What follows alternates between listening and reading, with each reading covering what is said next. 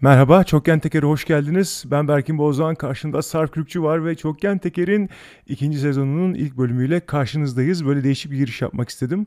Ee, çeşitli ara verme durumumuz olmuştu. Önce benim iş yükünden, ondan sonra sağlık sorunlarım yüzünden olaylar gelişti. Ama her zaman gibi yine karşınızdayız. Sen merhaba Sarp. Merhaba. o kadar heyecanlı girdin ki ne yapmam gerektiğine dair hiçbir fikrim yok abi. Tamam Arkadaşlar, burada bu, bu, bu arada. podcast bu kadar sürdü. Burada bitiriyoruz. Yaklaşık 45 saniye size yeter zaten. Ben de Evet, yani- İzmir'e gidip Sarp'ı dövüyorum şimdi. Ondan sonra bir şey 3 ay sonra tekrar görüşürüz diye. Yani tabii bütün şakalar, bütün espriler, kakarikikiler bir yana. Öncelikle hoş geldin abi tekrar. Hoş buldum, Seni hoş gördüm. görece olarak yani bıraktığımız halden özellikle çok daha sağlıklı bulmak benim için müthiş müthiş bir hani müthişle övünç arasında bir şey. Müthiş bir mutluluk sebebi gerçekten. O yüzden hani böyle bir şirinlik, böyle bir tatlılık var üstümde. Gerçekten hani yanımda olsan yanaklarını sıkıyor olurdum şu anda. Bence yine çok abartma. Çünkü o kadar da sağlıklı ve mutlu ve müthiş değilim. Ama işte olduğu kadar olmadığı kadar ne yapalım işte bir şekilde Abi- hayata tutunuyoruz ucundan. Aynen öyle yani görece olarak ki konuştuğumuz bir şey gerçekten çokgen teker hani bizim için en azından e, seri yapabildiğimiz dönemlerde hem keyif sebebiydi hem böyle bir e, meşgale olmanın dışında yani kuru bir meşgale olmanın dışında kendimizi verdiğimiz güzel bir işti. O yüzden hani buna geri dönebilmenin aslında böyle Ouroboros bir durumu var yani. Hem daha iyi olduğumuz için yapabiliyoruz hem de yaptığımız için daha iyi olacağımıza dair bir düşünce var diye böyle bir Ouroboros çizdim olur mu bilmiyorum. Bence oldu gayet güzel bir betimleme oldu. O zaman teşekkür ediyorum. Peki abi şimdi bu, soruyu sormasam olmaz. Sor. Ee, seviyesini doğal olarak sen belirleyeceksin. O yüzden öncelikle buradan girelim diye. Berkincim nasılsın? Ben iyiyim bende bir sorun yok. Yani hani sorun yok derken tabii ki mesela hani e, böbreğim olmaması e, bir sıkıntı tabii ki. E, yani böbreklerim şu an çalışmıyor normal şekilde. Bu bir sıkıntı. E, bunun yanında başka bir derdimiz var tabii ki. İşte diyalize girmek zorundayım haftada 3 kere. E, toplam 12 saat en az. E, bu da işte vücudumda biriken sıvının ve diğer toksik maddelerin alınmasını sağlıyor. E, böbrek nakli konusunda da bir şey yapamamak e, gibi bir sorunum var açıkçası. Çünkü e, kullandığım bazı ilaçlar nedeniyle e, böbrek nakli konusunda kadavradan nakili becerme mümkün olmayabiliyor. E, bu bir sıkıntı her zaman. E, çünkü şey abi kullandığım ilaçların bazıları vücuttan 4-5 günde atılabiliyor. Ve o vakitte o kadar sürede zaten şeyi tutamıyorlar e, vücutta. Nasıl diyeyim sana? E, bu nasıl diyeyim?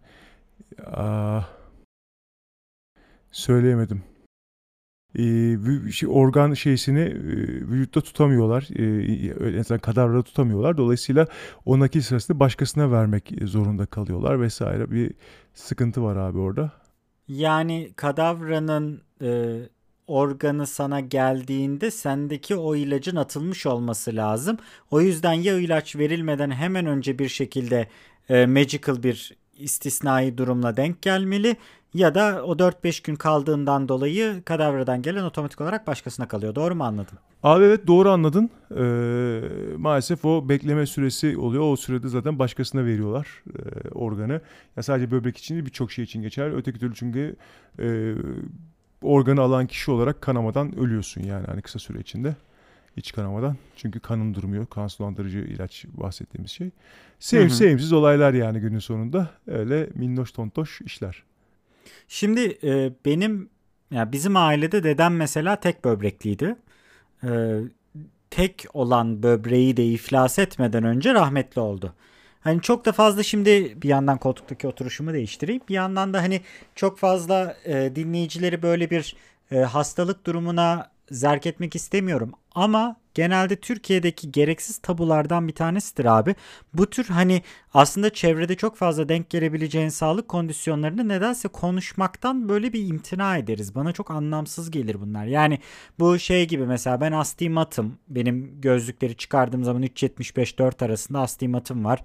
Benim zamanında hocam Mert Torun onun mesela gözleri gerçekten 12 derecesinde falandı da ameliyat oldu galiba 6'ya mı 6'ya mı ne düşmüştü. Yani hani bizim seviyedekiler diye böyle bir genelleme yapıp kendimi katmayacağım ama en azından onun seviyesindeki insanlara abi hakikaten gözlüksüz kör kalıyorsun. Yani bu ciddi bir kondisyon ama aman işte insanların yanında konuşma gibi kültürler olabiliyor bazen. O yüzden bir yandan da bunu kırmak e, benim aklımda olan şey. O yüzden hani bu dedemle ilgili şey söyledim. O tek böbrekle e, görece olarak yani çünkü tam değerlerini bilmiyorum. 26 doğumlu bir insan olarak ne kadar iyi de testler yapıldı ondan da emin değilim. Görece olarak sağlıklı yaşamıştı. Sendeki durum iki böbreği birden mi ilgilendiriyor? Tek potansiyel mi? Yani Abi tek böbrekte ikisi- zaten sorunum olsa bugün diyalize giriyor olmam o kadar söyleyeyim. Diyalize giriyor olmanın sebebi toplam böbrek fonksiyonunun artık vücudun ihtiyaçlarını karşılamıyor seviyeye kadar düşmüş olması. Anladım. Peki yani onun şeyinde çok e, üsteleyebileceğim, edebileceğim bir şey yok. Ha mesela şey var abi mesela bizim e, internetten tanırsın belki şahsen tanır mısın bilmiyorum. Burak Bayburtlu vardır. E, Burak Bayburtlu mesela e, böbreğinde kanser çıktı. E, radikal nefroktomi ameliyatı oldu. Bir böbreğini olduğu gibi etrafındaki yağ dokusuyla beraber aldılar adamın. Tek böbreği kaldı. Tek böbreği sağlam olduğu için rahat rahat yaşıyor onda mesela. Hani hani böyle durumlar da olabiliyor. Tek böbrek yaşamaya yetiyor. Eğer fonksiyonu tamsa toplam e, çünkü şöyle söyleyeyim sana yüzde 40'ın üzerinde toplam böbrek fonksiyonu yani sağlam bir böbrek tam çalışıyorsa yüzde 50 anlamına geliyor. Hayatın normal şekilde yaşamına yetiyor. Çeşitli tabii diyetlerini bir diyetini birazcık değiştiriyorsun ki böbrek fazla zorlanmasın abi. İşte hayvansal gıdayı azaltmak gibi şeyler yapabiliyorsun. Onları yaptıktan sonra bir sorun kalmıyor zaten yani. yani çok da fazla uğraşmana gerek yok. Ama dediğim gibi o adı bazı adımları atarsan işte böbrek çok daha uzun ömürlü oluyor ve rahat rahat hani hayatını işte ölene kadar idame edebiliyorsun. Peki bu bahsettiğin ilaçların bir kullanım, son kullanma tarihi anlamında sonu var mı? Hayır abi yok çünkü şöyle bir şey var. Benim sol e, karıncıkta kalbimde bir tane şey var. e, Pıhtı yumağısı var diyeyim sana. Bu pıhtı yumağı e, zamanında işte kalbim atrial fibrilasyona girdiği için oluşmuş göllenmeden dolayı ortaya çıkmış bir şey. Şimdi buradaki biz e, pıhtıyı trombüsü yani tıbbi adıyla küçülttük bayağı bir iki buçuk yıl içinde ama şöyle bir vaziyet var. Her ne kadar bu trombüs bir yere atmıyor olsa da Abi bir kere vücudunda bir e, ciddi büyüklükte bir pıhtı görüldüğü zaman her zaman bir inme in- inme dediğimiz olaya e, şey olabilirsin, e, denk gelebilirsin. Bu bir ciddi bir sıkıntı çünkü abi inme 2-3 yılda iyileşen bir hastalık iyileşsen bile. Çünkü kalp damarı aman e, beyin damarı tıkanıyor ve, e, kalpte olduğu zaman beyne atması çok kolay bir şey abi. Dolayısıyla o riski kimse almıyor abi. Çünkü sol karıncıktan pompalanan kan vücudu ve doğrudan beyne gidiyor. İşte boyundaki şah damarından falan filan. Dolayısıyla pıhtı atma ihtimali birazcık sıkıntılı e, sonuçlara sebep olabiliyor. Dolayısıyla bu riski almak çok kötü olduğu için yani ehvenişer hareketi tercih etmek zorunda kalıyorsun abi tıbben. Anladım. Bu arada bütün bunların yanında, bütün bu olan karmaşaların içerisinde e, bir de tabii sadece Türkiye değil, bütün dünyanın şu anda uğraşmış olduğu Covid e, olayından dolayı hani şey oluyor böyle tabuta bir çivi tadında bir olay daha oluyor ama pozitifimsi bir şey var. Her ne kadar diğer kamera 120 günde gelmemiş olsa da o çok komik geliyor e, şeyi. Muazzam Devingen'den biraz bahsetmek ister misin bize? Abi özel olarak bahsedeceğim çok bir şey yok aslında. Çünkü abi sıkıldığım için video çekmeye başladım. Olay aslında şöyle başladı abi. Şimdi normalde ben GoPro almayacaktım. Pocket 2 alacaktım. E, Hı hı. Zaten e, hem senle konuşurken abi Pocket 2 çok çok daha iyiymiş GoPro Hero 9 yerine falan filan diye konuşmuştuk seninle. Sonra benim prodüksiyoncu bir arkadaşım var Olgay Korkut. Kendisi de abi sana süper mükemmel bir kamera buldum dedi. Ben ön sipariş verdikten iki gün sonra. Dedim abi ben onun ön siparişini verdim ama şöyle bir şey var abi 20 Ekim'e duyuruldu ben 5 Kasım'da ön sipariş verdim. Zaten birkaç ay gelmeyeceği belliydi. Yani hani onu- yani belli çünkü afaki abi adamlar Amerika'ya falan bile yettiremediler ürünü. Öyle bir sıkıntımız var. Ama diğer taraftan da hani şimdi ülkede satılmaya başlamasının 3. 4. haftasında hala bir firmanın ürününün gelmiyor olmuş olması ciddi sıkıntı yarattı. Orada dedim ki abi tamam artık paramı iade edin falan filan. Hani olay normalde tabii ki bu 128 günün 100 günü aslında makul bekleme süresi. Çünkü dünyanın hiçbir tarafında Creator Combo modeli satılmadı abi yani hani. Türkiye'de de sadece hani solo versiyonu satıldı. Solo versiyonunda çok bir anlamı yok. Çünkü diğerinde kablosuz mikrofon sistemi falan filan veriyorlar. Onun ka- katma değeri inanılmaz yüksek. Evet Kesinlikle. DJI Matrix Sound çok güzel abi. Hani üzerine dört tane mikrofon var. Ee, işte o şey o, o do it all handle takınca 5. mikrofon ekleniyor üzerine kendine doğru ya da ne, ne tarafı doğru tutuyorsan. Hani çok güzel yönlü ses alabiliyor alet ama abi diğer taraftan da o kablosuz mikrofon sistemi hani Rode'un falan kablo sisteminden çok daha iyi kaliteli, daha iyi çekiyor, daha uzaktan çekiyor. Yani çok bir anlamı yok gerçi ama sonuçta güzel çalışan bir sistem var abi. Bu güzel çalışan sistemi de sonuçta çok cüzi bir miktara alabiliyorsun yani. Hani Toplamda evet 4900 lira gibi bir paraydı biz en azından konuşurken. Aynen abi. E, değişmedi diye biliyorum. Hala 5000 lira satıyorlar abi aynen. 4999 Aynen, lira. yani 5000 lira çok- satıyorlar. Müthiş güzel bir paket abi. Yani bütün ihtiyaçlarını ve hani yine o combo Creator Combo'da gelen geniş açı lensiyle GoPro ile neredeyse denk 16 milimetreye mi ne dönüyor? GoPro 16 galiba. Şey e, Osmo yani DJI Pocket 2 22 ya da 24 olması lazım. 24'tü abi. E, kutudan 16'ya dönüyor. çıktığında tak taktığın anda 16'ya düşürüyor ve hani kenarlarda falan bir vinyettir bilmem nedir hiçbir şey de oluşturmuyordu. Güzel bir aletti. Evet hani sana yakıştırmıştık onu. Ee, sık sık konuştuğumuz zamanı hatırlıyorum yani işte ilk açıklandığı dönem ne zaman gelecek ön sipariş vesaire onları çok net hatırlıyorum. Güzel bir dönemdi. Ama sonra sen Go yani doğal olarak cihaz gelmeyince e, bir GoPro 9 ayarladın Yok kendine. abi gelmeyince de değil aslında. Olay şöyle oldu abi. Benim zamanında yaptığım bir krip- kripto para yatırımı vardı.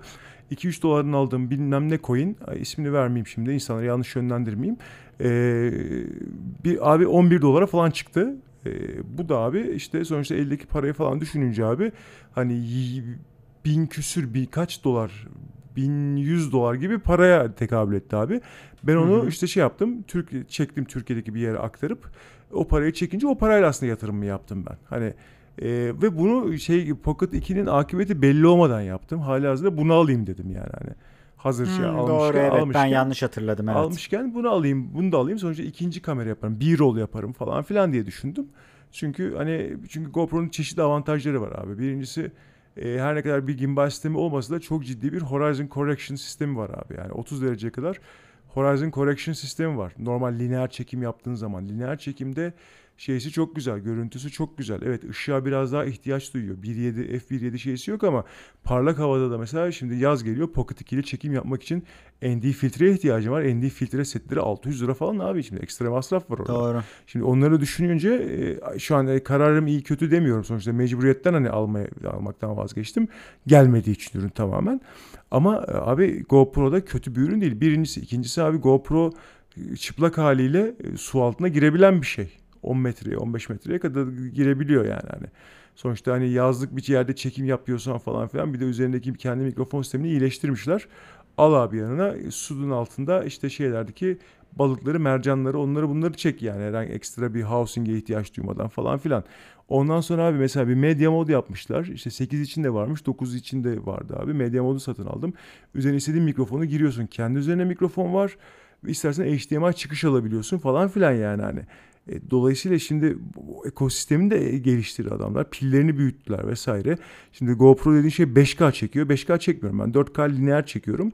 Lineer görüntü sıfır distortion'la 4K 60 FPS çatır çatır çekiyor abi şimdi. Hani aletin bir eksiği yok. Görüntü kalitesi ışık varsa çok iyi. Ee, ama yani hani tabii Pocket 2'den çok farklı bir ürün olmasına rağmen benim kullanım senaryomda onun yerini tutuyor tabii. Daha çok ışıkla çekmem lazım. Ben çok uğraşmıyorum. Videolarında o yüzden ben mesela yüzüm biraz çamur gibi çıkabiliyor. Gündüz çektiğim videolar cam gibi çıkıyor tabii ki. Özellikle dışarıda çektiğim bir tanesi vardı mesela. Ondaki görüntü hakikaten çok muazzamdı. Bir de kendi alet içi software stabilization'ı da çok çok başarılı. Yani orada da Tabii gerçekten tabii elinde taşıdığın alet 3.0 inanılmaz abi. inanılmaz güzel. Hem onu yapabiliyor 4K 60 FPS'e çekerken bunu yapabiliyor ve gimbal sistemine ihtiyaç duymadan yapıyor bir de yani adam. 30 dereceye kadar horizon correction'ı var abi. Sen tripoda yamuk koyuyorsun o düz çekiyor yani hani. 5K'da yapmıyor ama 4K'da yapıyor mesela yani bunu. Ya da 5K'da toleransı daha az. 4K'da çok iyi toleransı, 30 dereceye yakın toleransla yapıyor bunu yani hani. O yüzden adamlar çok iyi geliştirmişler. E, Zaten zaten kullanmaya başladım. Ekosistemine de yatırım yaptım dedim. Sikerler Yalova kaymakamını yani. Hani ne gerek var abi de o zaman Pocket 2'ye zaten gönderemiyor adamlar dedim. E, İptal ediyorum arkadaşlar dedim. Lütfen para iadesi yapın dedim. Hala para iadesi bekliyorum gerçi. Hatta şu an canlı yayında hemen yani canlı kayıt esnasında en azından şeyi açayım. Ee, nedir adı? Ee, banka hesabımı açayım bakayım. Parayı yatırmışlar Geldi mı? mi gelmedi mi? Abi sonuçta Aspari 5000 lira para yani. Ben bir de onu kredi kartıyla almamıştım. Şeyle almıştım yani hani. Doğrudan banka kartıyla almıştım. Nakit ödediğim gibi düşün yani hani. Ha. E, tabii canım. Hani e, çok zengin olduğumdan değil de hani vardı diye aldım yani o zaman. Anladım. E yani e, şu anda memnunsun anladım. Yani memnunsun doğru bir tabir mi bilmiyorum. Doğru abi doğru bir tabir. Memnunum ben aldığım üründen. GoPro 9 güzel bir ürün. Ee, ekosistem olarak da güzel ve çalışıyor ve sağlam dayanıklı güzel minnoş bir alet yani hani. Anladım. Ee, peki muazzam devingenle ilgili öncelikle nereden bulabilir insanlar? Nasıl takip edebilirler? Nasıl ulaşabilirler? Reklamını yapmaya çalışıyorum şu anda et, da o yüzden. Öncelikle etmesinler ne gerek var? Deli mi dürttü? İkincisi abi e, sosyal medyada işte Instagram'da, Twitter'da ve YouTube'da muazzam devingen e, yazarak işte .com bölü muazzam devingen yazarak ulaşabilirler hepsine. Zaten muazzam devingen diye arattıkları zaman da doğrudan YouTube kanalı çıkıyor yani. Hani aynı, aynı zamanda kendi kişisel Twitter hesabımı da o şekilde kullanıyorum. Kişisel Instagram hesabım farklı olsa da hani kişisel Twitter hesabımda muazzam devingen markası için marka diyeyim artık yani neyse artık onunla kullanıyorum. Oradan bana ulaşabilirler her türlü. Normal yorumları da okuyorum, cevap veriyorum tabii. Zaten çok fazla yorum, çok fazla izlenme yok tabii. Ama yine de sonuçta orada ufak tefek bir şey oluşmaya başladı. Orada özellikle bu organ nakilleriyle ilgili falan da insanları bilinçlendirmek için bir sürü videolar çektim. Onu yaptım. Sonra insan başına gelince çok çok daha iyi anlıyor en, en nihayetinde. Ee, bakalım nasıl gidecek. Dediğim gibi sadece hobi projesi. Oradan ticari bir beklentim yok. Çok da uğraşmıyorum yani hani. Ee, zaten işte Türkiye'deki vergilendirme olayları falan filan YouTuber olmanın önünde ciddi engel abi. Hakikaten çok niteliksiz iş yapıp milyonları kendine bağlaman gerekiyor. Ee, ben de o işlere girecek bir insan değilim. Ha orada şey olacaktı mesela ürün inceleyecek misin abi hey falan diyorlar da abi ben ürün inceleme için açmıyorum. Bu işi zaten yapan bir sürü arkadaşımız var düzgün işleri bu şekilde yapan. Ben sadece kendi satın aldığım ürünleri parasını verip satın aldığım ürünleri orada size anlatıp anlatmayı düşünüyorum. Ayrı konu ama dediğim gibi. İnsanlar şeyde şüphelendi biraz işte abi işte çok kent tekeri yapmıyor musunuz onu bunu da abi o devam edecek ama işte o benim sekteye uğramamla ilgili bir sıkıntı. Çünkü şöyle bir durum var ben istediğim saatte oturup video çekip sabahın 5'inde onu işte 6.30'da yayına alabiliyorum. Ama şimdi podcast'i kaydederken Sarp'a da ihtiyacım var arkadaşlar. Ben tek başıma podcast yapmıyorum dedim. Hani hani şey dediler bunun podcast'i de gelir mi? Ha dedim muazzam podcast gibi bir şey yaparım belki ileride ama dedim hani e, şimdi kendi kendime 10 dakika konuşuyorum yerine kendi kendime 1 saat konuşuyorum. Çok zevk vermeyecek ama hani belki bir gün ona da malzeme çıkar ama sanmıyorum dedim yani. Hani çünkü evet mayasıllı bilmem ne gibi konuşurum ben saatlerce ama çok anlamı yok abi. Çünkü önemli olan oradaki etkileşim yani. Hani bu muazzam tekeri, ya, muazzam teker Allah kafa gitti. kafa kafa kafa iyice gitti. Ee, bu yani çokgen evet, tekeri yani... şey yapan, güzel yapan şey iki kişinin etkileşimi ve her fikrimiz de aynı değil yani abi. Bir de sen çok farklı olaylarda noktalardan olaylara bakıyorsun. Ben çok farklı noktalardan bakıyorum birçok olayda yani fikirlerimiz yüzde yüz örtüşmediği için zaten eğlenceli bir şey bu veya güzel bir Kesinlikle şey. Kesinlikle bir şey katacak yani. bir şey. Mesela benim benim sahip olmadığım birçok bakış açısına sahipsin. Çünkü senin uzmanlık alanın başka. Sen ona başka bir gözle bakıyorsun bütün olaylara. E ben başka bir gözle, daha az eğitimli bir gözle bakıyorum. Daha böyle Estağfurullah, hani Estağfurullah olur mu öyle e, şey? Of. Allah adamaya ayaküstü arkadaşlar sizden bir şey rica edeceğim. Lütfen şu adamın e, muazzam devingerine girin ve deyin ki abi niye kendine vuruyorsun? Berkine bir şey deme. Senin ağzını yüzünü kırarız yazın. Peki, çok ne olur oldu. yazın. İyice kişilik bölünmesine doğru gidiyoruz. Valla kişilik geldin, bak, kol, bak koltuğun gıcırtısı bak koltuk gıcırtısı yapmaya çalışıyorum şu anda. Geliyor mu bilmiyorum. Gelmiyor, koltuk gelmiyor, gıcırtısı. İşte ama ben gelsin istiyorum tamam mı? Koltuk gıcırtıları. Ben daha az bilen bir şey. Ya git deli herif kendi kendime çok güzel sansür de yaparım hiç acıma. Evet çok güzel. Yani hiç bunlar post production'da Berkinciğimi yormamak için yapılan şeyler. Ama gerçekten söylediğin şeylere kesinlikle katılıyorum. Benim YouTube'da arka arka iki ya da üç video çekip ondan sonra tükeniyor olmakla ilgili ki gerçi artık Star Wars'la ilgili bir şey yapmayı da sevmediğim için e, olmanın Star Wars kitlesi var. gayet boktan bir kitleye dönüştü yani özellikle dur dur ona geleceğiz daha dur Aa, dur daha ona geleceğiz hiçbir şey diyemiyorum sen. abi ben Abi geçenlerde 9. filmi tekrar izledim de neyse geliriz şimdi. Geleceğiz ona şimdi. Ama şeyi söyleyeceğim. Yani abi monolog yapmak beni artık bir noktadan sonra yoruyor ki eskiden dinlenmediğimi düşünürdüm. Şimdi bu e, yine çok tırnak içinde söyleyeceğim bir şey. Aslında abi internette yabancı kanallarda baktığın zaman 3 5 7 bin izlenen insanlar gayet bir şeyler yapıyor, sponsor buluyor vesaire. O yüzden ben mesela bir Mandalorian sezonunu anlattığımda 4500-4600 izlendiğim zaman ben mesela niye 50 bin izlenmiyorum diye bir endişem yok. Eskiden insanların söylediklerimi dinlemediğini düşünüyordum. Sonrasında anladım ki mesela Discord'da falan konuşurken abi o kadar şeyi anlatıyorsun ki verecek bir cevap bulamıyoruz diyorlar. O zaman anladım ki insanlar dinliyor. Az çok dinlemekten de keyif alıyor. Almayanlar tabii ki var ve bu onların sonsuza dek hakkıdır. Ee, dinleyenler de keyif alıyor ama abi bir etkileşim yok. Ve bir noktadan sonra e, böyle bir çığırtkanlık hissi oluşmaya başlıyor. Ama Muazzam Devingen'le ilgili şöyle bir şey söyleyeceğim. Benim en azından çok takdir ettiğim bir kısım. Ee, hani az zamanda çok büyük işler yaptık muhabbeti gibi olacak ama çok kısa sürede biz konuşurken ya 28 ya da 29. videoya çıkmış olman lazım. Sayıyı tam hatırlamıyorum. Şu an 30. video yayın aldım abi mesela upload bitmiş, Hah. işlenmiş. Şu an evet 30'u aldı. Biz Ya şu an ben konuşurken 29 şu an aldım. Yani hani saat saat kaçta kayıt yaptığımızı şu an videonun timestamp'ini attığım tweet'in timestamp'inden görebilirsiniz yani. Aynen yani mesela bu çok büyük bir başarı. Şimdi eski dönemlerde arkaik dönemlerde daha Duman'la haberleşilirken Casey Neistat vardı. Şimdi Casey Neistat'ın ünlenme sürecini hatırladığın zaman e, adam çok istisnai bir şey yapmıştı o dönem için. O dönem için. Altını tekrar çiziyorum o dönem için. Abi her gün bir vlog çekti adam. 365 gün boyunca 365 tane vlog çekti. İyidir, kötüdür, doludur, boştur. Prodüksiyonu kalitelidir, değildir. Editinde hata vardır, yoktur. Bunları tartışmıyorum. Ama 362 kötü değil, ortalama üstü, averaj üstü, vasat üstü ürünlerdi bunlar. Adam 365 gün bu istikrarı sağlayabildi ve bu istikrarı bir case study olarak sağladı. O yüzden bunu yapabilmek ya da buna yakın istikrarda bir şey yapabilmek benim gözümde çok büyük bir hani tebrik sebebidir. O yüzden seni de bir de burada tebrik etmek istiyorum. Hani bunu daha önce hiç özelde de konuşmadık bu arada. Eyvallah abi. Yani- aynen. E, Hiç bu- bu- bunu bana hey, bana hiç söylemedin. Abi şu an 30. 30. videomu yayın almışım. Her videonun sonunda da şey var. Bir MD00 diye bir başlayan Evet, evet. bir kod var. Mesela ilk videomu 16 Şubat 2021'de e, yayınlamışım.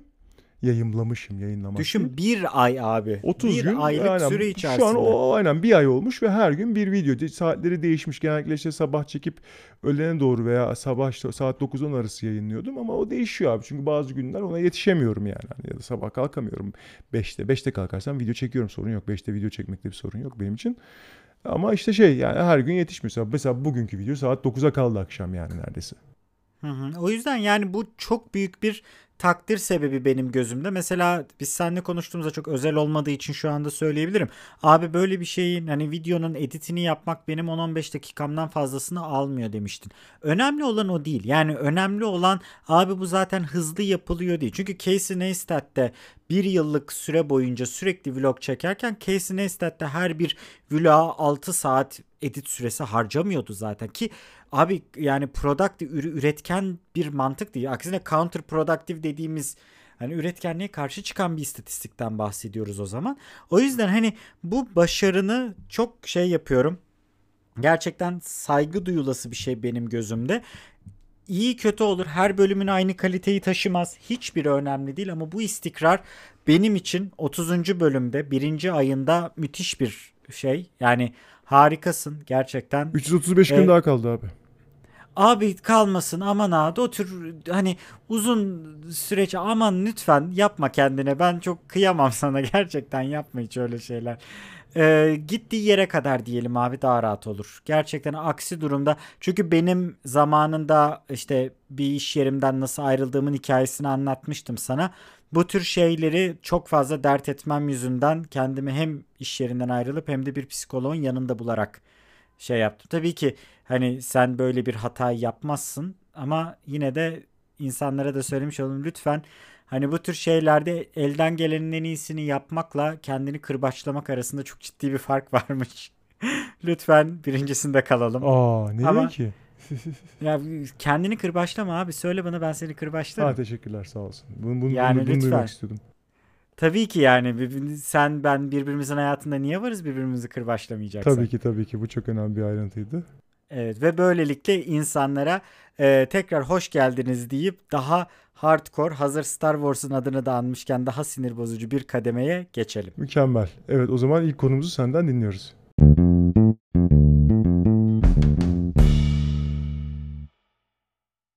Abi şimdi bu aralar benim dert edindiğim bir şey var. Şimdi e, bizim her ne kadar çokgen teker için küçük bir alanı da olsa normalde benim kendi iş yerimin aynı zamanda işte benim e, YouTube tarafının falan olduğu bir Discord kanalım var. Orada biz dizileri, filmleri falan da konuşuyoruz. E, WandaVision'ı tartıştık. Şimdi WandaVision'ı izlemedin galiba. Doğru mu biliyorum? İzlemedim abi aynen hiç umurumda değil. Tamam. çünkü. Ee, şey de söyleyelim. O haşin erkek. Yok abi parçala ilgilenmiyorum yani hani abi Marvel Cinematic Universe'un artık çöpünden bana fenalık geldi. Sadece hani artık hani izlemiş olmak için izlediğim için adamların filmlerini kadar aptalca işte kahramanla arada arkada Amerikan bayrağı bilmem ne o bu yani abi geçeceksiniz bunları ya abi yani hani bütün karakterleriniz neredeyse e, DC'den çalıntı üzerine bu hepsinin kötü kopyasını yapmışsınız. Üzerine bir de bunlar e, kötü senaristlerin işte beylik laflarıyla karakterlere can veriyor. Robert Downey Jr. işte çok karizmatik adam. Hayır abi senaryo senarist karizmatik yani hani.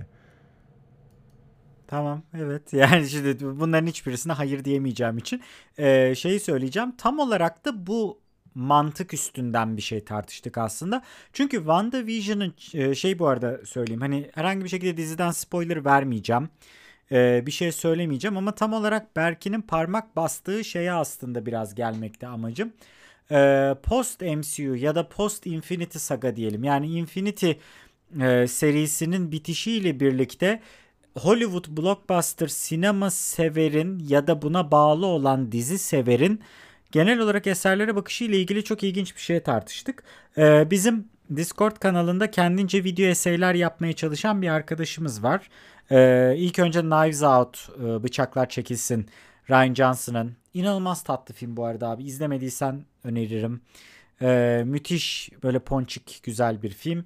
Hani tam bir Agatha Christie'nin ruhundaki whodunit şeylerine farklı bir twist getirerek yapılmış olan kaliteli bir film. Ee, onun üstünden ilk bölümünü çekmişti.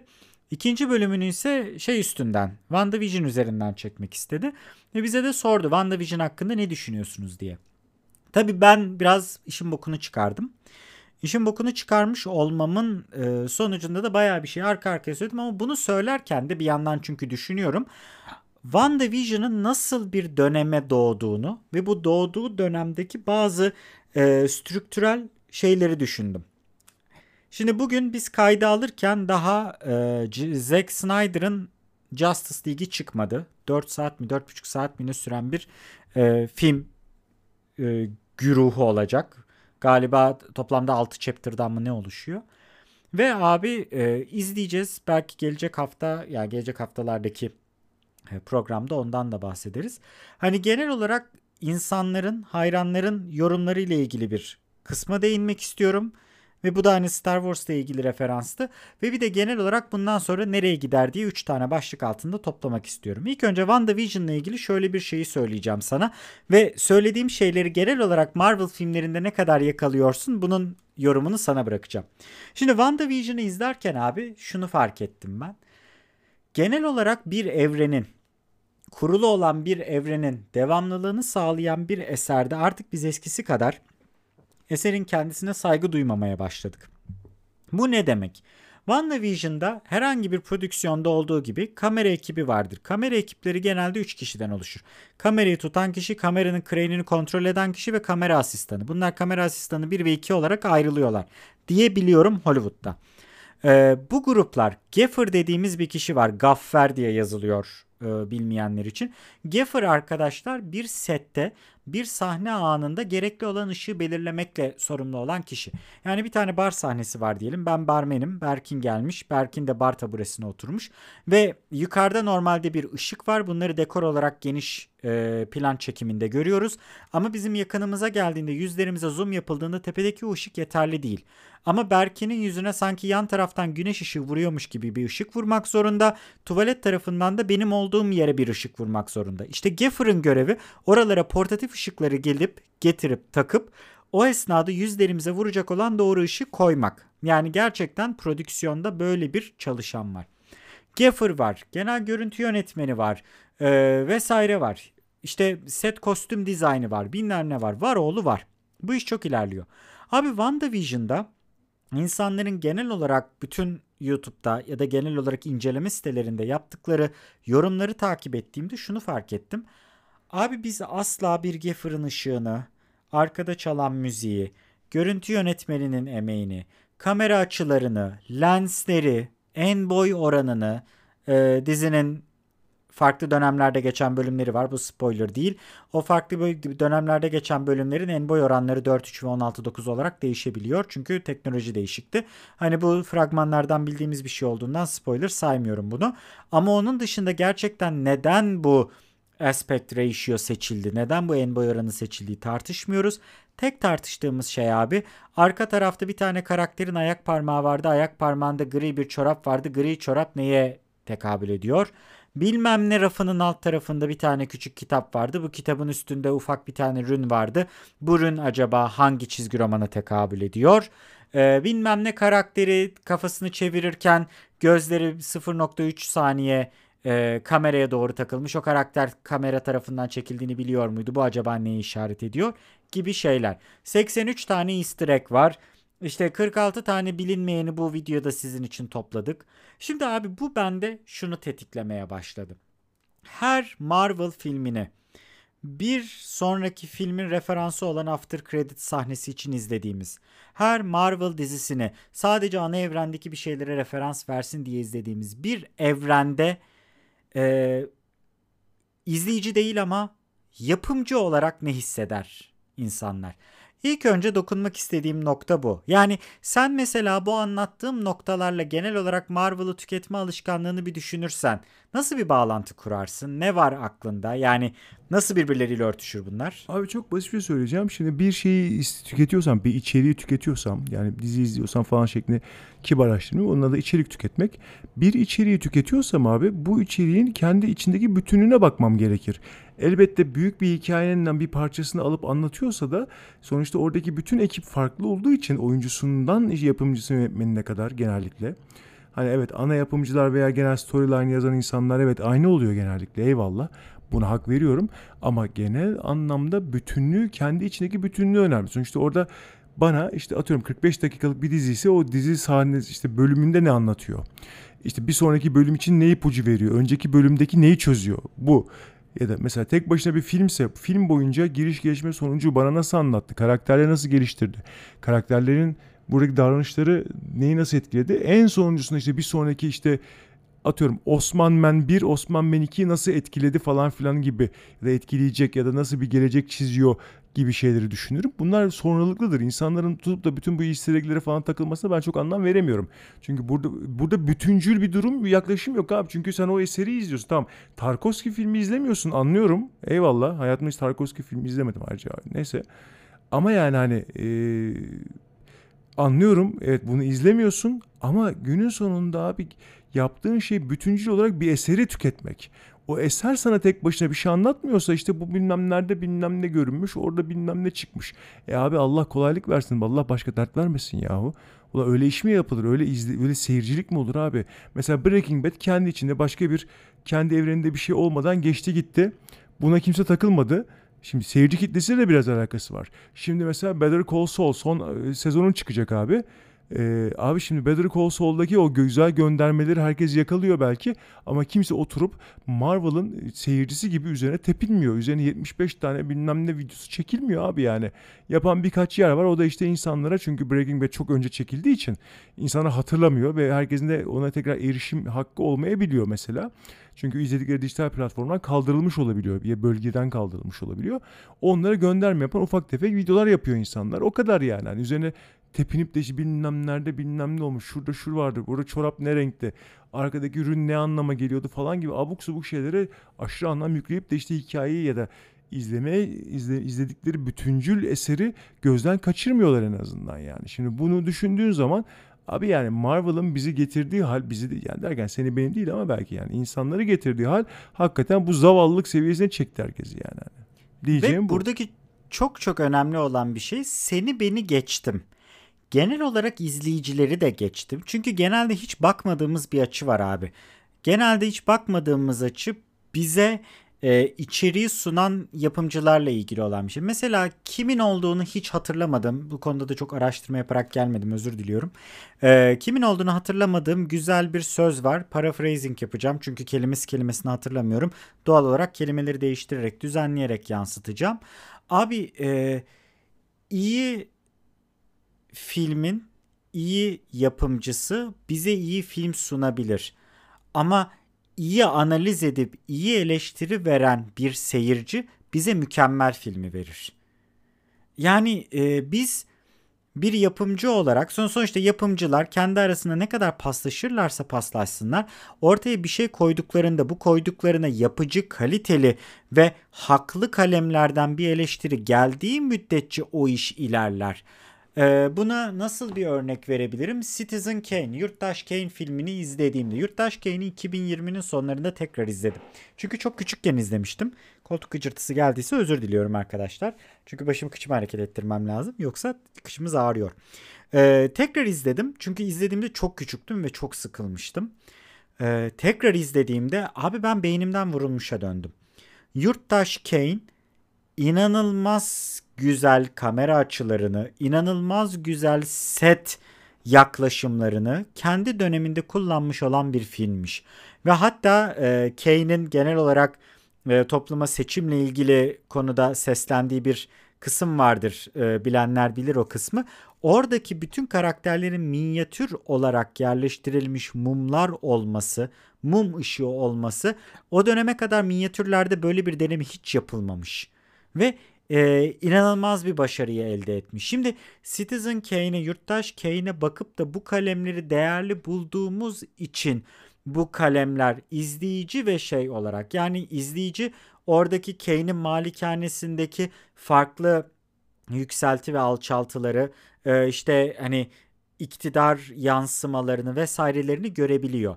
Film eleştirmenleri görüyor. Film eleştirmenlerini okuyan, takip eden, seyirci görüyor ve bunların anlamlarını gördüğü için daha sonra bu tür kalemler değeri bindiğinden dolayı bunlar ilerleyebiliyor. Bir başka örnek Star Wars mesela. Star Wars'taki uzay savaşlarının teknolojisi sayesinde biz rotoskopingi Hollywood'a oturtabildik ve tamam hani artık CGI dolu filmlere evrim geçirmiş olsa da birçok başka türlü anlatılamayacak hikayenin Hollywood bünyesinde anlatılabilmiş olması Star Wars'taki ILM'in başarısı ve bu başarının yeterli takdiri hem izleyici hem de eleştirmen tarafından görmesiyle alakalı bir şey. Şimdi Marvel dönemine geri geldiğimizde sen düşün abi Gefferson ben görüntü yönetmeniyim bir tane daha arkadaşımız olsun o arkadaş Fatih olsun hadi. Fatih de mesela set kostüm designer olsun ee, birlikte daha önce Hardware Plus'ta birlikte çalıştığımız Fatih. O da set kostüm designer abi elimizden geleni yapıyoruz tamam mı? Çabalıyoruz. Bunun için e, stüdyo ile konuştuk. Stüdyo bize ek bütçe verdi. İşte sen Gefur olarak normalde piyasada olmayan farklı e, sıcaklık ayarlarında, Kelvin ayarlarında LED ayarladın. Bilmem ne yaptın. Onun içine farklı tonlar yerleştirdin ve duyguyu karakterin yüzüne yansıtıyorsun.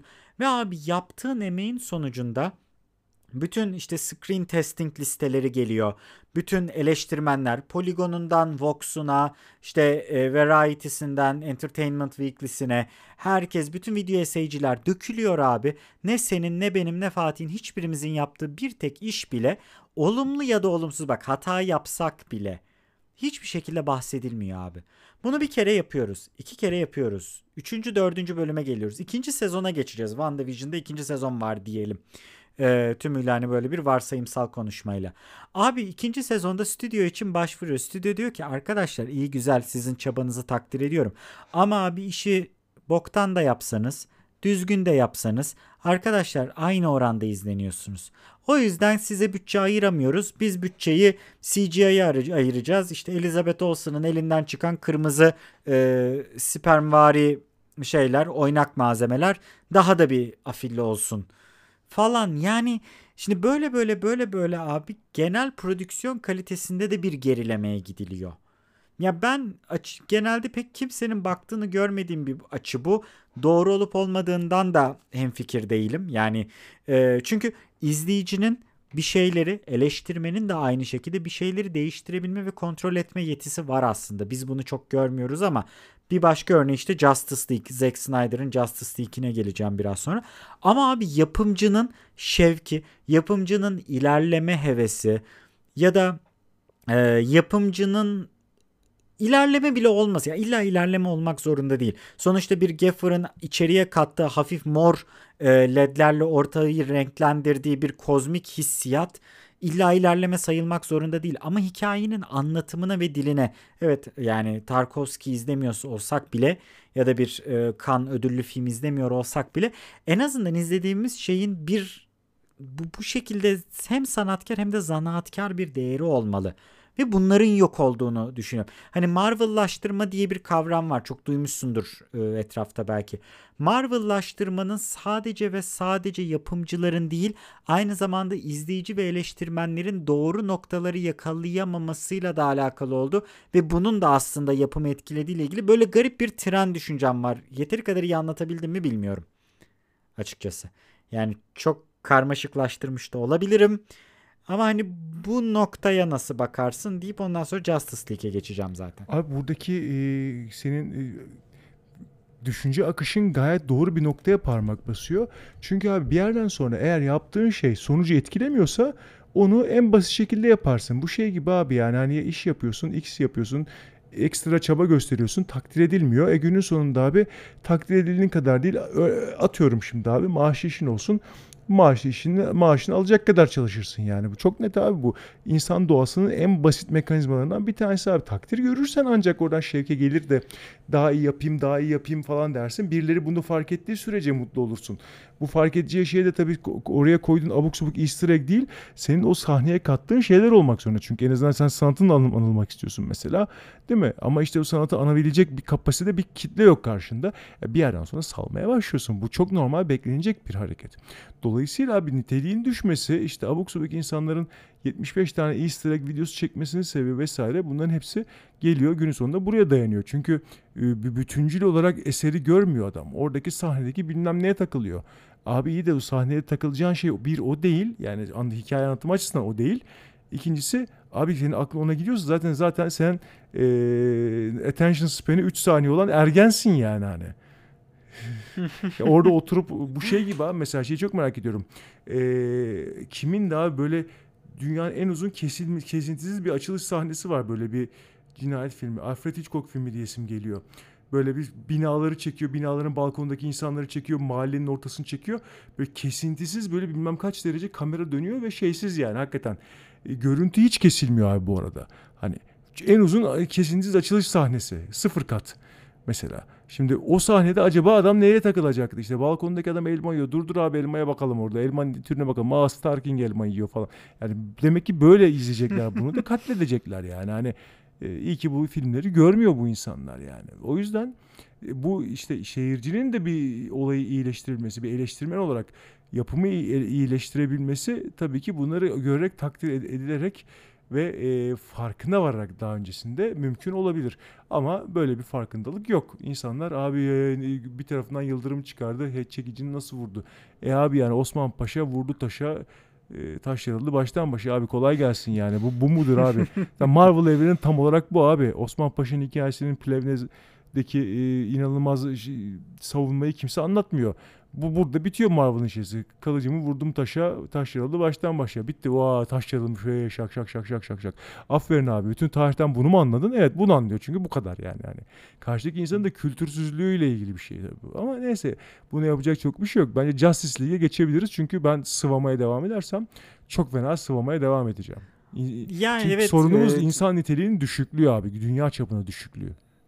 Bu, bununla ilgili ben de çok minik o zaman şeyi söyleyip oradan Justice League'e geçelim. En son Medium'da yazdığım bir tane yazı vardı. Cyberpunk 2077 ile ilgili olarak.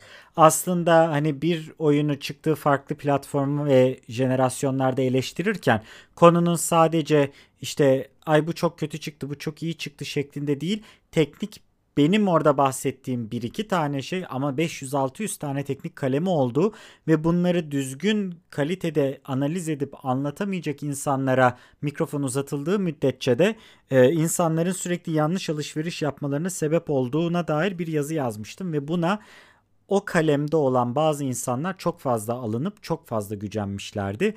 Çünkü e, stereotypical bir şey anlatmıştım. Yani bundan 3 sene önce Twitch'i açtığın zaman kocaman memeleriyle ve kafasında kedi kulaklığıyla yayın yapan pembeli kızlar ne kadar fazlaysa şu anda aynı şekilde açtığında Arts Crafts kısmında sürekli piksel artist olarak çalışan e, ben kavayı giyiniyorum diyen insanlar dolu oluyordu ve hani bu stereotipe bir örnek ya da işte her türlü reaksiyonu kamerayı ağzının içine küçük diline sokacak kadar yaklaştıran erkek stereotipine birer referans verdiğimde bu stereotiplerden bir tanesine girmiş olan ki tanımadığım etmediğim bir insan kişi gelip çok alınmıştı mesela e, bu yazıya.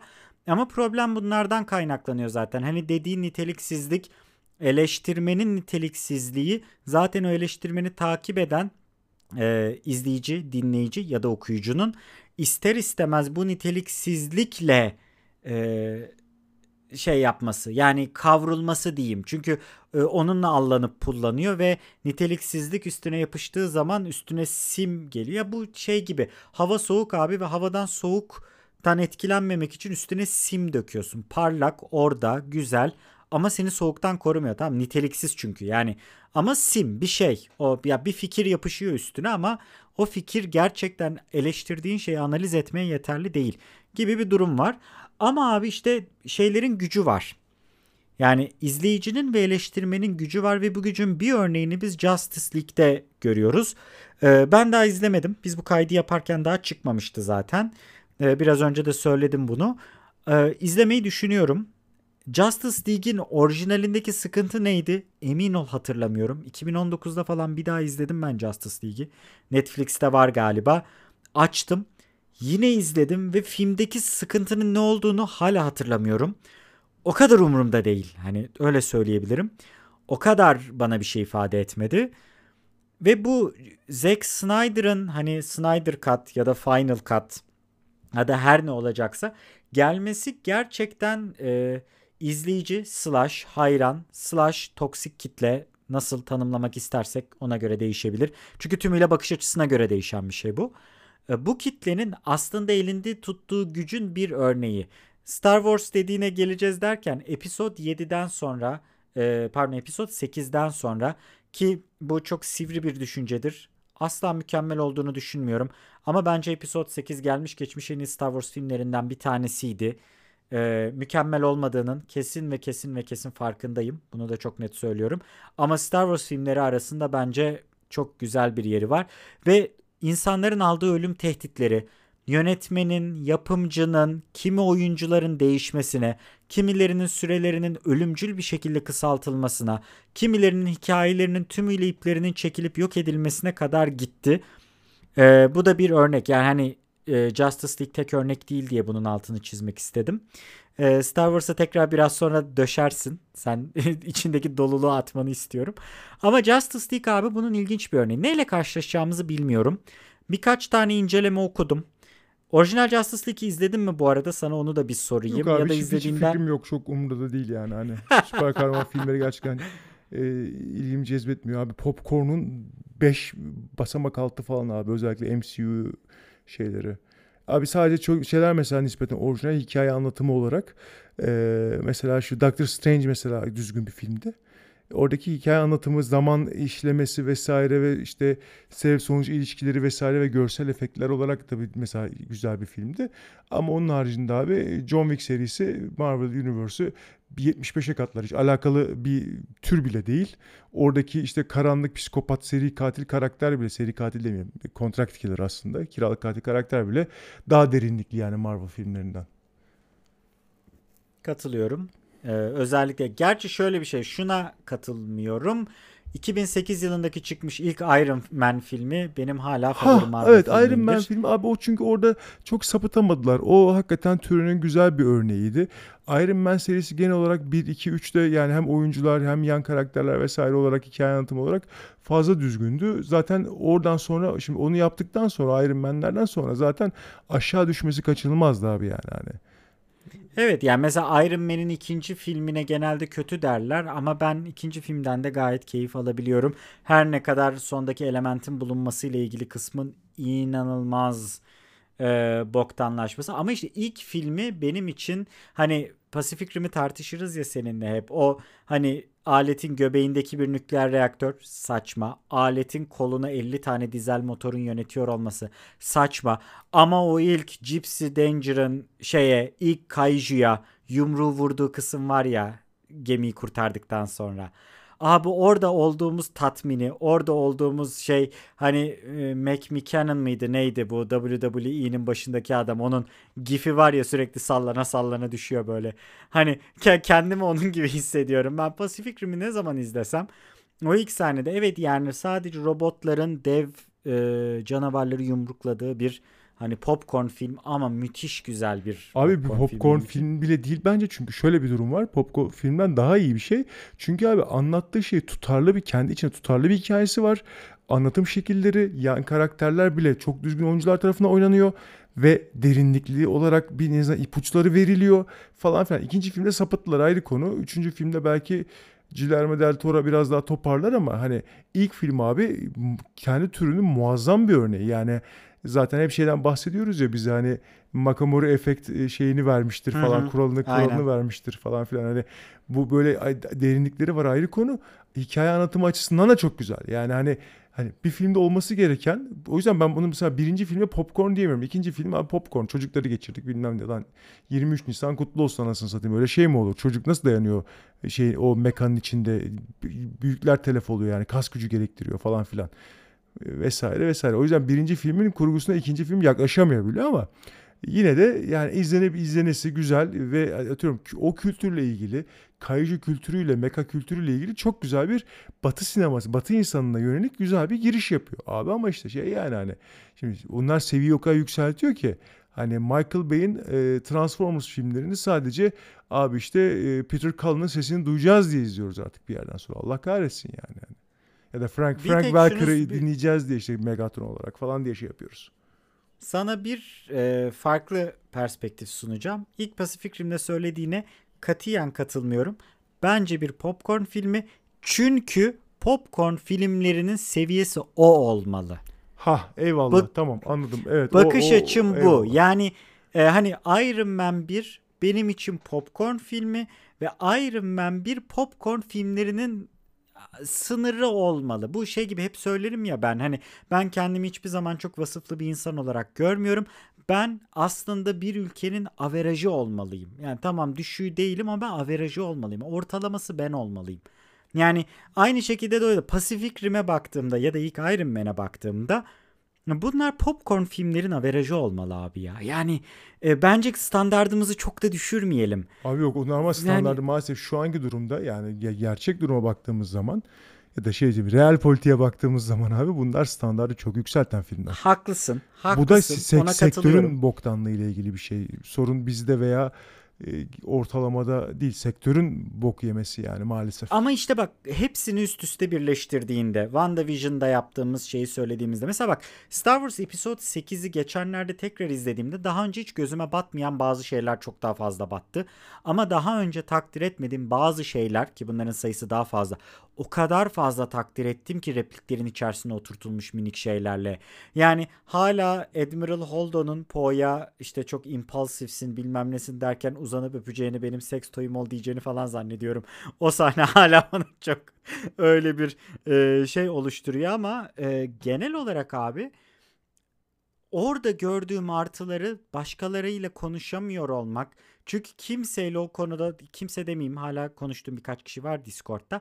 İnsanlarla genelde bunun senkronunu yakalayamıyor olmak o kadar e, üzücü bir şey ki ve hani Pacific Rim'i seninle konuştuğumuzdaki haliyle Pacific Rim'in ikinci filmindeki bazı hataları konuştuğumuz haliyle insanların bunlara bakışı ya da Transformers'a bakışı o kadar farklı oluyor ki ve hani bu geliyor ve kitle izleyici kitle eleştirmenle birlikte bütün parçaları toplayarak Justice League'e geliyorum. Abi çok fena bir şeylere yön verme gücüne sahip artık. Yani bugün Zack Snyder'ın HBO Max'te çıkacak olan 4 küsür saatlik artık her neyse e, Justice League'in var olabilmesi bugün gerçekten bu gücün yapımcıları nasıl yönlendirdiği ve aslında bu bizim eğlence sektörümüzü nasıl kısırlaştırabileceği ile ilgili çok ciddi bir e, çıkmaza getiriyor bence bizi diye düşünüyorum. Doğru mu düşünüyorum bilmiyorum. Yani bak şeyi söyleyeyim hızlıca bir WandaVision ile ilgili şunun örneğini vereyim. WandaVision'ın abi bölümlerini e, haftalık olarak inceleyen birkaç tane kanala zaman ayırdım. Normalde hiç yaptığım bir şey değil. Ee, bir tek işte atıyorum Expanse'ı izlerken Expanse'da kafama takılan bir şey olursa bir iki güvendiğim kişi var onların kanalına bakarım. Abi WandaVision'ı izlediğim zaman Berkin yani çok yoruldum ya. Gerçekten çok yoruldum. Abi bu bilmem ne çizgi romanındaki bilmem ne sahnesinden alıntı o bilmem ne sahnesi olduğuna göre böyle oluyor. Şimdi yapımcı tarafına geçiyorsun. Yapımcı tarafında abi ben böyle bir kitle içerik yapacak olsam e, şey var ya bir tane çizgi roman gibi bir şey sarı kıyafetli bir tane adam alnındaki teri siliyor iki tane düğme var hangisine basacak bilmiyor öyle bir tane karikatür tadında bir şey var. Abi kendimi öyle hissederdim ben. WandaVision'da vereceğim her karar o kadar saçma ki. Çünkü ya insanlar senin yaptığın işin kalitesinden dolayı izlemiyorlar. İnsanlar yaptığın iş bir sonraki bölümde ya da işte Doctor Strange Multiverse of Madness'ta ne referans vereceği ya da e, işte Scarlet Witch gelecek mi gelmeyecek mi ya da işte Wanda'nın kol altı kılındaki bilmem ne bakterisi kalkıp da öbür tarafta Wanda'nın çocuklarını enfekte edecek mi gibi şeylere o kadar fazla takılıyorlar ki bir noktadan sonra bak şeyi geçtik. Hani yaptığın işler takdir edilmiyorsa özen göstermemeye başlarsın. Bir noktadan sonra abi WandaVision'ın kedi fare oyununa dönüştüğünü fark ediyorsun. Yani yapımcıların bir şekilde Toto'yu kurtarabilmek için izleyiciyle oynadığı bir kedi fare oyunu var. Ve sen bir hikaye anlatmak istemiyorsun. Senin amacın izleyiciyi sürekli ters köşeye yatırmak. Twist üstüne twist üstüne twist koymak. Bir şey koymak twist gibi göstermek ama aslında twist olmadığını yaparak başka bir hani anti twist yapmak. Var mı böyle bir şey bilmiyorum. Kıçımdan salladım şu anda ama yani bir noktadan sonra ben niye bir şey izliyorum ve yapımcıda ben niye bir şey çekiyorum? Yani tamam para kazanmak için çekiyorum. Bana maaşımı ödüyorlar. Tamam burada bir eğlence sektörü kendi içinde dönüyor. Ama bu şey yazısı vardır ya e, Türkiye'deki damacana su e, sektörü yazısı vardır. Uzun uzun anlatır işte şu kadar büyüklüktedir, şu kadar milyar TL vardır, şu kadar kişi istihdam sağlar vesaire. Bunların hepsi çok güzel ama keşke herkesin evine su taşıyabilecek borulardan yapılma bir altyapımız olsaydı ve bu kadar insanı daha ihracatı yapılabilir, daha sürdürülebilir bir sektöre gitseydik. Bir saniye bizim evlerimizde su var galiba. Aa diye bir yazı vardı yıllar önceden hatırladım. Yazıyı şimdi bulabileceğimi zannetmiyorum hiç ama çok da güzel bir argüman da aslında. Yani şişirilmiş sektörlerin ki buna artık yavaş yavaş MCU ve süper kahraman içerikleri de net bir şekilde giriyor. Abi şişirilmiş bir sektörün bir sonuca varmaksızın kendi içerisinde bu sefer de bölümün başındaki Ouroboros'a e, aykırı olarak tersine negatif bir Ouroboros olduğunu düşünüyorum. Yani kendi kendini besleyen ve hiçbir sonuca varmayan ve anlatacak hiçbir şey olmayan bir döngüye giriyor. Mesela ben Marvel filmlerine senin kadar sert bakmıyorum ki Star Wars'u gerçekten yani YouTube kanalındaki içerik sayısı da düşünüldüğünde yani bana hala abi senin Star Wars'u sevdiğini düşünmüyorum diyen insanın hali çok komik oluyor abi. Sevmediğim bir şeye bu kadar vaktimi harcayacak kadar gerizekalı değilim ama yine de sen bilirsin. Yani Star Wars'un bile Endgame'deki o Avengers Assemble sahnesine benzeyen bir şeyinin olmamış olması bütün tepe taklak olmalarına, bütün hit and miss filmlerine, Thor serisine, Captain Marvel'a, ondan sonra Avengers'ın başına gelenlere, işte Russo kardeşlerin sanki gelmiş geçmiş yeni yönetmenler ve yazarlar gibi bir anda takdir koltuğuna oturuyor olmalarına gibi birçok negatif şeye yol açmış olmasına rağmen abi 21 filmi 11 sene içerisinde derleyip toplayarak ortaya vasat ya da vasatın azıcık üstü diyebileceğim bir paket sunabilmesinden dolayı ben takdir ediyorum. Ama şu anda gördüğüm şey ve bununla birlikte e, Justice League'e geçeceğim. Sana mikrofonu bırakacağım. Artık ben çok konuştum çünkü. E, genel olarak hani bu kontrol e, şeylerin yani e, izleyicilerin sahip olduğu kontrol kısmına geleceğim. Ama abi gerçekten şu noktada bir şeyler niye yapılıyor, niye var sorusunu bir nebze sormaya başladım. Ve bu tökezleme ben de özellikle WandaVision'ı tartıştığımız ve ardından üstüne Justice League'in çıkışına yaklaştığımız dönemde çok ayyuka çıkmış durumda diyorum ve mikrofonu sana bırakıyorum. Oh, benim söyleyecek çok bir şeyim yok abi bununla ilgili. Çünkü buradaki tek şey abi ekonomi dönsün. Biz bundan para kazanalım. Sonuçta bunun da müşterisi var oradan öteye gitmiyor. Sonuçta bunların hiçbiri özel şeyler anlatacak işte hikayeleri e, mükemmel ölümsüz şekillerde insanları aktaracak şeyler olarak tasarlanmıyor. Zaten var olan hikayelerden devşirilen e, hikayelerin e, şeylerden yani çizgi romanlardan devşirilen hikayelerin farklı şekillerde görsel olarak işte bol efektli olarak anlatılmasına dayanıyor. Yani sonuçta bunun hepsi paraya tahvil edilecek franchise'lar abi yani hani burada çok fazla bir anlam yok. O yüzden yani evet 21 11 yılda 21 tane filmi bir şekilde paketleyip önümüze koyması çok güzel. Ama hani bunun bize kattığı şey ne? Hani sanatsal olarak üçün biri yani şimdi açık konuşalım yani bir, bir şey yok. Hani dediğim gibi popcorn senin dediğin gibi popcorn filmin kalitesi yükseliyor mu? Evet işte bunlar sayesinde yükseliyor birazcık. En azından yapım e, görüntü olarak en azından diyeyim sana CGI sayesinde çok ilerliyor tabii ki. Industrial Light and Magic'tir, Pixar'dır paranın bilmem vurup gayet güzel işler yapmaya başlıyorlar. Ama abi yani hani e, sonuçta bunlar sadece müşterisi vardı yapılan sadece işte insanları sinemaya getirip Sonra Blu-ray satıp üzerine işte e, maskot falan satıp bilmem ne oyuncak satıp. Hayvan gibi merchandising satıyorlar. Bu arada gelirlerin %80 civarındası ya yani olanı merchandise. Hani gişede araya girdim pat diye ama yani atıyorum 1.2 milyar dolar gişede para kazanmış olan Endgame filminin merchandising satışı ile kıyasladığında gişe %20 olarak falan kalıyormuş yani. Tamam abi no, no, normal yani çünkü sonuçta bunları alacak bunları kendi kaptıracak insanlar da var bu nitelikte.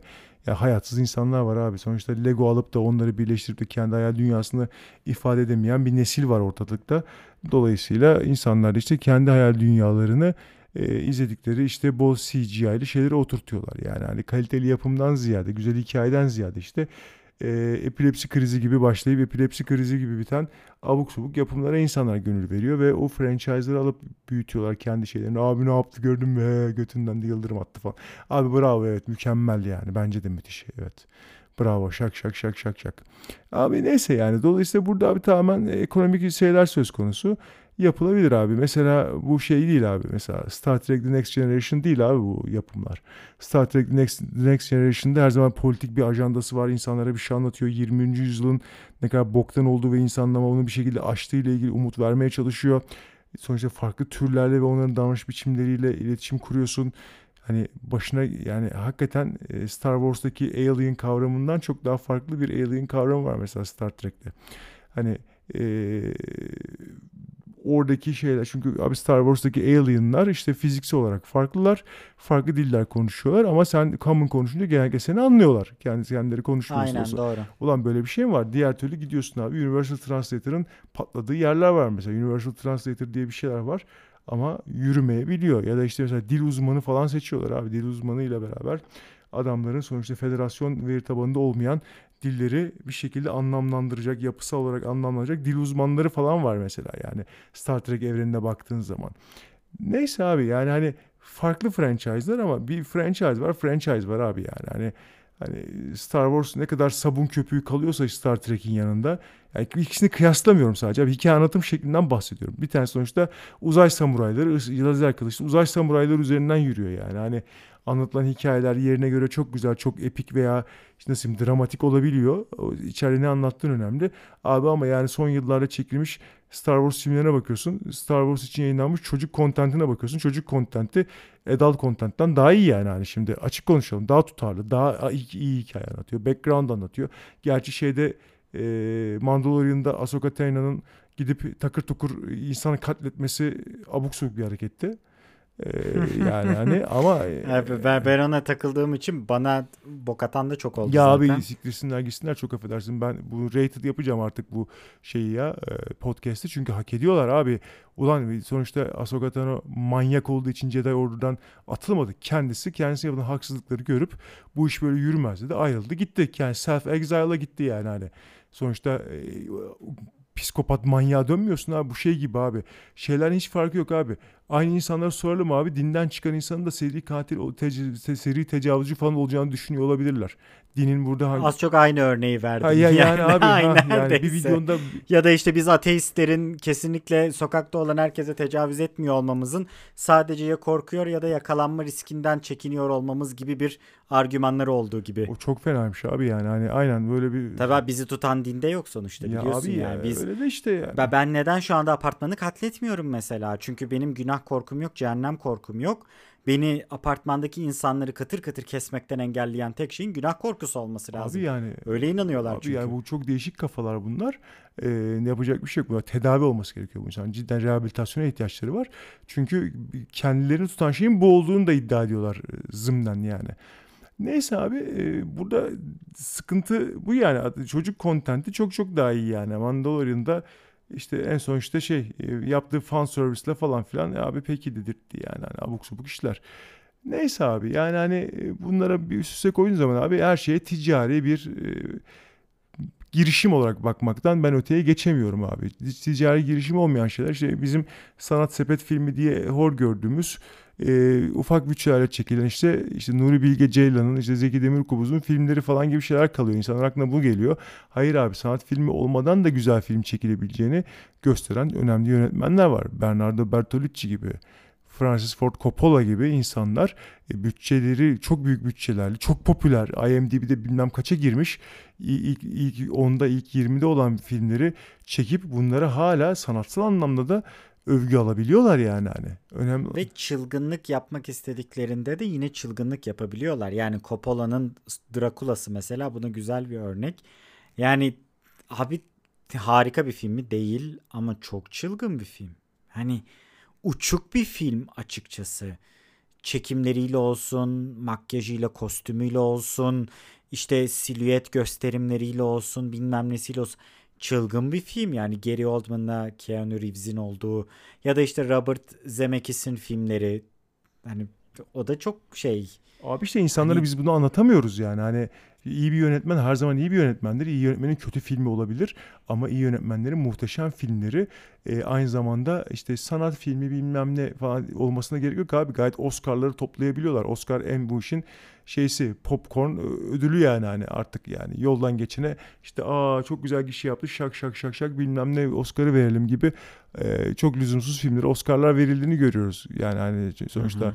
Hani ben bu konuda sonuçta Britanya'daki akademiye Amerika'daki akademiden daha çok güveniyorum.